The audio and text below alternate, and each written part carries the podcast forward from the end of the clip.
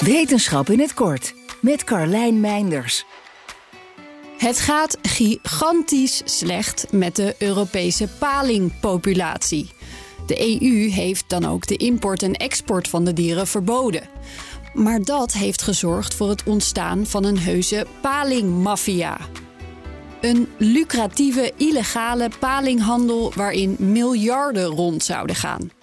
Juni vorig jaar werden nog 49 mensen gearresteerd, omdat ze onderdeel waren van een smokkelnetwerk dat palingen in koffers probeerde te verplaatsen. Nu hebben onderzoekers uit Engeland DNA-testen uitgevoerd om te bepalen of voedsel met daarin paling, dat wordt verkocht in Azië, Noord-Amerika en Europa als legaal, ook echt legaal is. Helaas was dit niet altijd het geval. 114 samples werden geanalyseerd. En daar zaten zowel bedreigde Europese als bedreigde Amerikaanse en Japanse soorten tussen.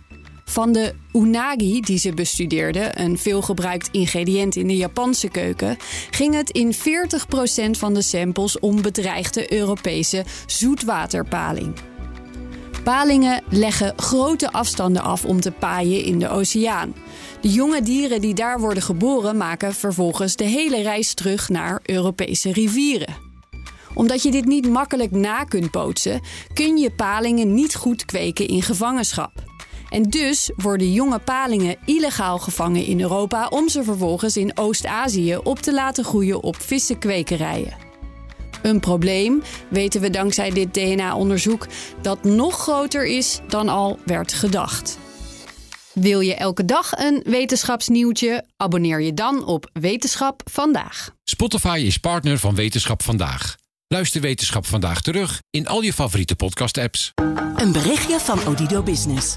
Hoe groot je bedrijf ook is of wordt, bij Odido Business zijn we er voor je. Unlimited data en bellen en met supersnel en stabiel zakelijk internet. Ook via glasvezel. Ontdek wat er allemaal kan op odido.nl/slash business. Het kan ook zo.